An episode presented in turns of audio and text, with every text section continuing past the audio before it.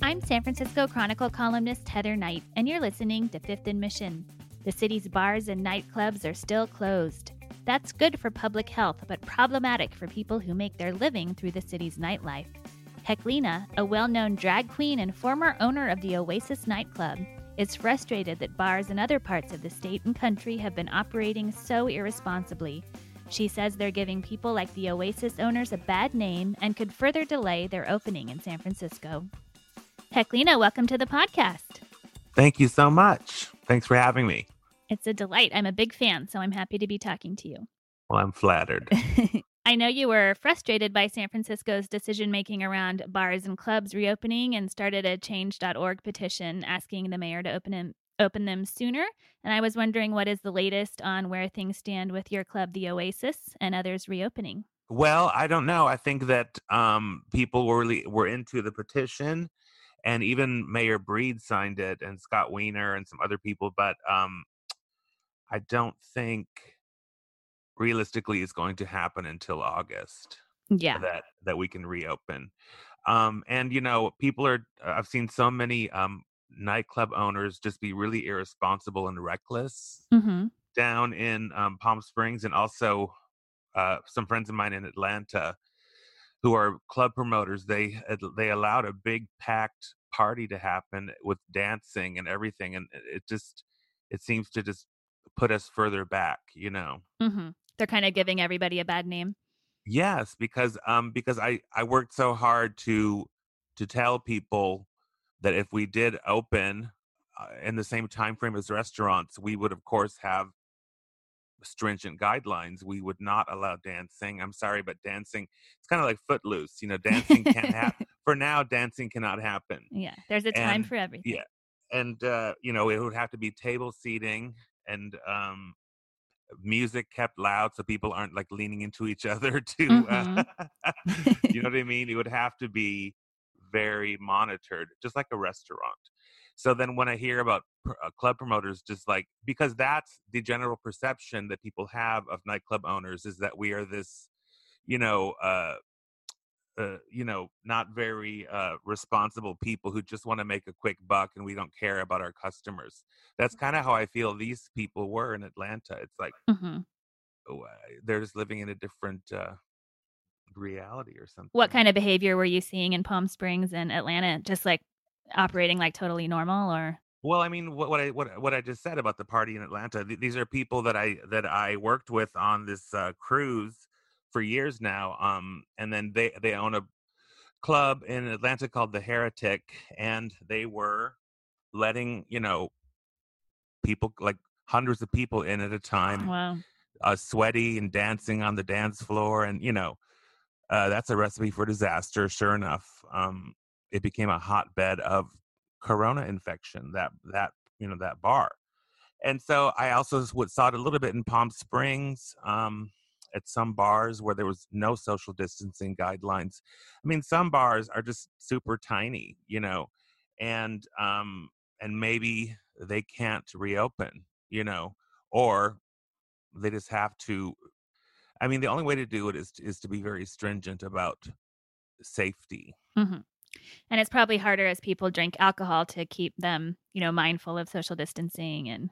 well yeah i think that with well with oasis it was just um i think uh, what we would do in lieu of actually actually having people sit at a bar and drink and get drunk we probably would do cabaret where people are seated and uh, you know there's a show on the stage and the tables are distanced you know just like um you know i went to restaurants in palm springs and every other booth was taped off so people couldn't sit in it. Um and uh, that's but that's oasis. Oasis was built upon the whole premise of being a cabaret and not not every bar can do that you know? And you have quite a bit of space, so you could space people out. yes it's it's really big but um but i you know and and it also boils down to a personal choice you know people i think that when um that when we are allowed to go to bars and restaurants again a lot of people still aren't going to feel safe you know so it, it'll be a long time before uh, things get back to a semblance of normal Yeah. So, what is it like to be a nightclub owner right now when a nightclubs can't operate? What are finances looking like for you in terms of Oasis, and and how long can you keep it afloat? Well, I'm no longer a part of Oasis. I sold I sold my part, but um, but I am still very much wanting to keep it afloat. You know, the stud went out of business, and uh, that was sort of a long time coming, I think. But I think um, the other, the other, it, it really depends first and first and foremost on landlords not being assholes. You know, like we opened Oasis with the thought that it would be a packed nightclub. Mhm. Um, and then so like if if we can't be open, we certainly cannot pay full rent. And our landlord luckily has been very understanding. Mhm. Um, there's been a great GoFundMe, uh, which raised a bunch of money. There is a uh, we got the payroll protection plan, so we're able to pay our staff. well, that's good. Um, they're on unemployment. We um finding s- certain some other ways, like Darcy is uh, doing this drag show on wheels kind of thing, like m- uh, meal delivery, and then a love that. drag queen does a lip sync for you on your on the sidewalk outside your house. That is very San Francisco. Yeah, very San Francisco. I mean, everybody's just having to try and be um, enterprising. This whole thing happened overnight. hmm Really, it feels like it. And um, overnight, it's like uh, all the drag queens had to think, how am I going to make money? So everyone's doing these online shows, and I think it's the same with Oasis. Oasis is doing, you know, YouTube shows, and uh, you know, but we're really just helping people will continue to send uh, Venmo to Oasis. You know, I, I was very big in, in June of saying like, if you really want these spaces to be open once this once the dust settles from this, then now is the time to send you know money to these organizations and you know not just Oasis, Jolene's, and you know the uh, the Lookout, and you know all these other the the. So if if you were planning to go out, if you would have gone out for Pride weekend and spent a bunch of money, then maybe take some of that money and send it to these uh, to these bars to to make sure they to make sure your queer spaces are actually going to be there. It wouldn't be San Francisco without them, so that's an important point. I'll be right back with Heklina. I'm back with Heklina, one of San Francisco's favorite drag queens. I know bars and nightclubs are in different phases, but bars were going to be allowed to reopen with outdoor seating. How do you think that would have played out? That's on pause right now, but do you think that that's a good compromise? Absolutely, I think I think uh, being outdoors is uh, much less risky than being indoors. Mm-hmm. And um, I was going to say that I, I feel like the, like viruses don't really thrive well in the summer. Mm-hmm. but this this virus seems to be different somehow but you know tr- traditionally flus and colds that come around in the wintertime when people are cooped up inside Yeah. uh, so i think that if if the weather permits it's even easier to socially dis- to socially distance and human beings i mean it's really easy to say stay in your house. Don't go out. Don't see anybody. But you know, it's easy to say but people are going people will go stir crazy after a while. They have to get out and do something. Um, I, I, it was such a revelation in Palm Springs to go to my first restaurant after months and have somebody wait on me. And I was like, oh, How long were you down there? I was down there for, I was, went down there right, right before we locked down here. Uh huh. So I drove down, I think the 13th or 14th of March, and I just drove back last night. Oh, wow. What did it feel like to come back into San Francisco after that long away? Well, I don't know. I just came in late last night. You know, I had a very traumatic trip because my cat uh, came with me, and you know, it, it's such a traumatic time for cats to drive. So anyway, I got in super late, and um, I woke up in San Francisco, and my apartment's a mess. It's all my stuff that I had with me in Palm Springs, and I'm afraid to go out and do anything because I just feel like uh, every, everybody's been saying it's very bleak out there, but Yeah. maybe not. Well, on a brighter note, um, you are one of my favorite drag queens in the city, and I've been attending your Golden Girls Christmas shows at the Victoria Theater every December, pretty much since they started. Wow, thank you. How many years have you been going? Uh, well, we started in 2006, and um, we have been at the Victoria since 2011. Okay, I've been going to the Victoria one, so yeah, probably Yeah. about nine or ten years. Yeah, it just kept growing, you know. So we we finally, you know, we went from we started off in a, in a lot in the in the front room of my friend's parlor in his house. wow. yeah, we started off in uh, the front parlor of my friend's house and uh, just went from venue to venue. And finally, we were like, in, instead of doing like a hundred shows during a season, let's just go somewhere bigger and do fewer shows and play to more people. And we just love how San Francisco has embraced the show. Yeah. And and right now we're doing lives. Actually, that's another thing. We're doing live script readings of the show on Zoom, or actually, it's a platform called Rushtix. And Uh-huh. um, Yeah, I attended one of those. It was really fun. yeah, we have two more. You know, that's another fundraiser for Oasis. Yeah. Do you, what is the likelihood you think that the Christmas shows will take place this year? Well, it all depends. It all depends on what happens um, with uh, either either a viable treatment, like a kind of prevention, or a vaccine. I, I think until then, you know, Peaches, Christ, and I were scheduled to do a show down in um, Palm Springs at the Camelot Theater, which seats like 500 people. And I, I got in touch with them, and they said, "Well, we're allowed to do um, to do a quarter of that, so we can have 125 people." And so the idea of doing a show for 125 people in a 500 seat theater, first of all, that was strange Yeah. and and there's so many unknowns like like if you do sell tickets to a show are people some people are still so spooked they're not they don't want to go out and and go to a show you know so it's very uncertain so golden girls is up in the air Yeah. right Would it be not as much fun to perform for a theater that's has so many empty seats in it? well i i just think that um that you know if you want to wait until you can have a packed theater again you're going to be waiting a while before you can do a show Definitely. and then I think it's maybe the new normal for for for now to do those kind of shows where every other seat is empty or something. You know, Yeah. we're all having to kind of rethink everything. This is very surreal. It is very weird. What is it like to perform on Zoom when you're not with your co-stars? You're all in the different boxes on the screen from your own homes. Is it hard to to get the rhythm?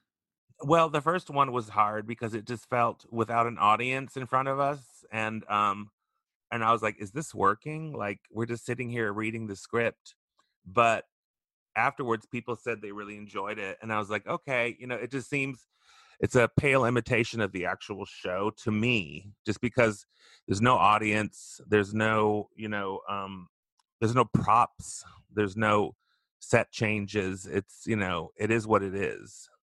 and so it, it was just strange also to just you know i had to re i had to think of how i can make money during this time so i've been doing lots of these online shows um for certain drag festivals and and whatever it just became old really quick just sitting in front of a screen Yeah, I think everybody's over it. Are you able to make enough money to to you know make it? uh well let's see with my i i am on i am on unemployment Mm-hmm. because um, I am still getting a paycheck from Oasis, or I was until we closed down. So I'm on unemployment, and then on top of that, I'm you know doing just little things here and there. So I'm maybe making half of the Mhm. money I was making before beforehand. So it's but I'm you know I'm not going out and, and doing anything. Yeah, so maybe there's nothing to spend money on. nothing to spend money on exactly. And between Pride being canceled on it, you know, its 50th anniversary and the stud closing down, like you mentioned, and, you know, Oasis not operating, what is it like? What do you think queer nightlife um, in San Francisco is like right now? And do you see it coming back as big as it was before? Well, queer nightlife is um, once again going to be dependent on people supporting these institutions now while they're closed down. Um, and uh, I think that it, it will bounce back. Um, people are going to, I've, I've been asked this question so many times, but I'm trying to. I'm Trying to be diplomatic about queer nightlife in San Francisco while I'm answering this question. Yeah. You I don't have to be like, Yeah, I, diplomatic. I feel like um, queer nightlife was already kind of getting um, bland, and uh, so this really kind of San Francisco felt like a dystopian nightmare before Mm, Corona, wow. Yeah. and now it, and now it really is one. Is what I, I guess. I guess that's really the truth. But I think that that I have faith in the young kids that they will. Um, I don't know. It's a hard question for me to answer because I got I, I got out of nightlife in San Francisco for a reason. You know, I'd been doing it for like twenty over twenty years, and uh, there was just nothing more for me to say. And hmm and um, but I think it will. St- there's certainly events I want I want to do in San Francisco once things reopen. Yeah. Well, I hope you keep up the Golden Girls at least. Oh, I will. And you know, Okay, I have parties like, you know, at El Rio, I have Daytime Realness, which is an amazing party. It's just it's hard to do parties now with um so much of the colorful people of San Francisco just having been drained away, you know, by the high rents and everything. So one thing is there's a silver lining to all this, and that is that um, people w- working from home they realize now they don't have to live in San Francisco hmm and commute out to you know the Facebook campus or whatever. They can move back to you know Arkansas and do it there because there's so many people that move to San Francisco because they don't care that it's San Francisco. They just It's came just here close for, to tech, uh, for yeah. their, for their work. When I moved to San Francisco, I wanted to live in San Francisco. It was a huge deal to me. So people, mm, I think, will be leaving. The people that don't really, eh, they don't really add to San Francisco. A lot of them will be leaving. I think rents are already going down. Mm, yeah, you know, the best thing. I, I always said San Francisco needed to have a massive earthquake hit to scare away some of those people. and now this this could be it. You know, so that's a silver lining. I think. Well, that's really interesting take on things. And now it's time for our lightning round. Oh, okay. Where is your favorite place in San Francisco to get a burrito? Pancho Villa, What is your favorite movie filmed in San Francisco? foul play or vertigo. I can't decide. Where is your favorite place in the city to get a stiff drink? And I bet I know the answer. Oasis. That's what I thought. What was your first concert? Grace Jones. Oh, nice. What was the last book you read? Oh God, the uh, the it's called Cookie. It's the life story of Cookie Mueller. I think it's called Edgewise. I have it over Mm. here in my house somewhere. Cool. I know the answer to this, but for our listeners, how did you come up with the drag name Heklina? I moved here from Reykjavik, Iceland, and when the first time I did drag here, I needed a name, and I just thought there's a volcano in Iceland called Hekla, and I was like Hekla, Heklina, oh sure, you know, whatever. It's one of those things that you think of in five seconds, and then it becomes. It now becomes it's what lasted a lifetime. Exactly. And uh, you play Dorothy in the drag version of the Golden Girls. In real life, are you most like her or one of the other Golden Girls? I'm a combination of Dorothy and Blanche. Okay. How long does it take you to transform into Heklina? About an hour and 15 minutes. Ooh. Besides yourself, who is your favorite San Francisco drag queen? Peaches Christ. And last question What is something you always make sure to squeeze into your busy day? Hugging my cat. Oh, that's cute. well, thank you so much. This was a lot of fun to talk to you. Yay! Well, thanks for having me. Thank you to Heklina for joining me today, to King Kaufman for producing this episode, and to you for listening.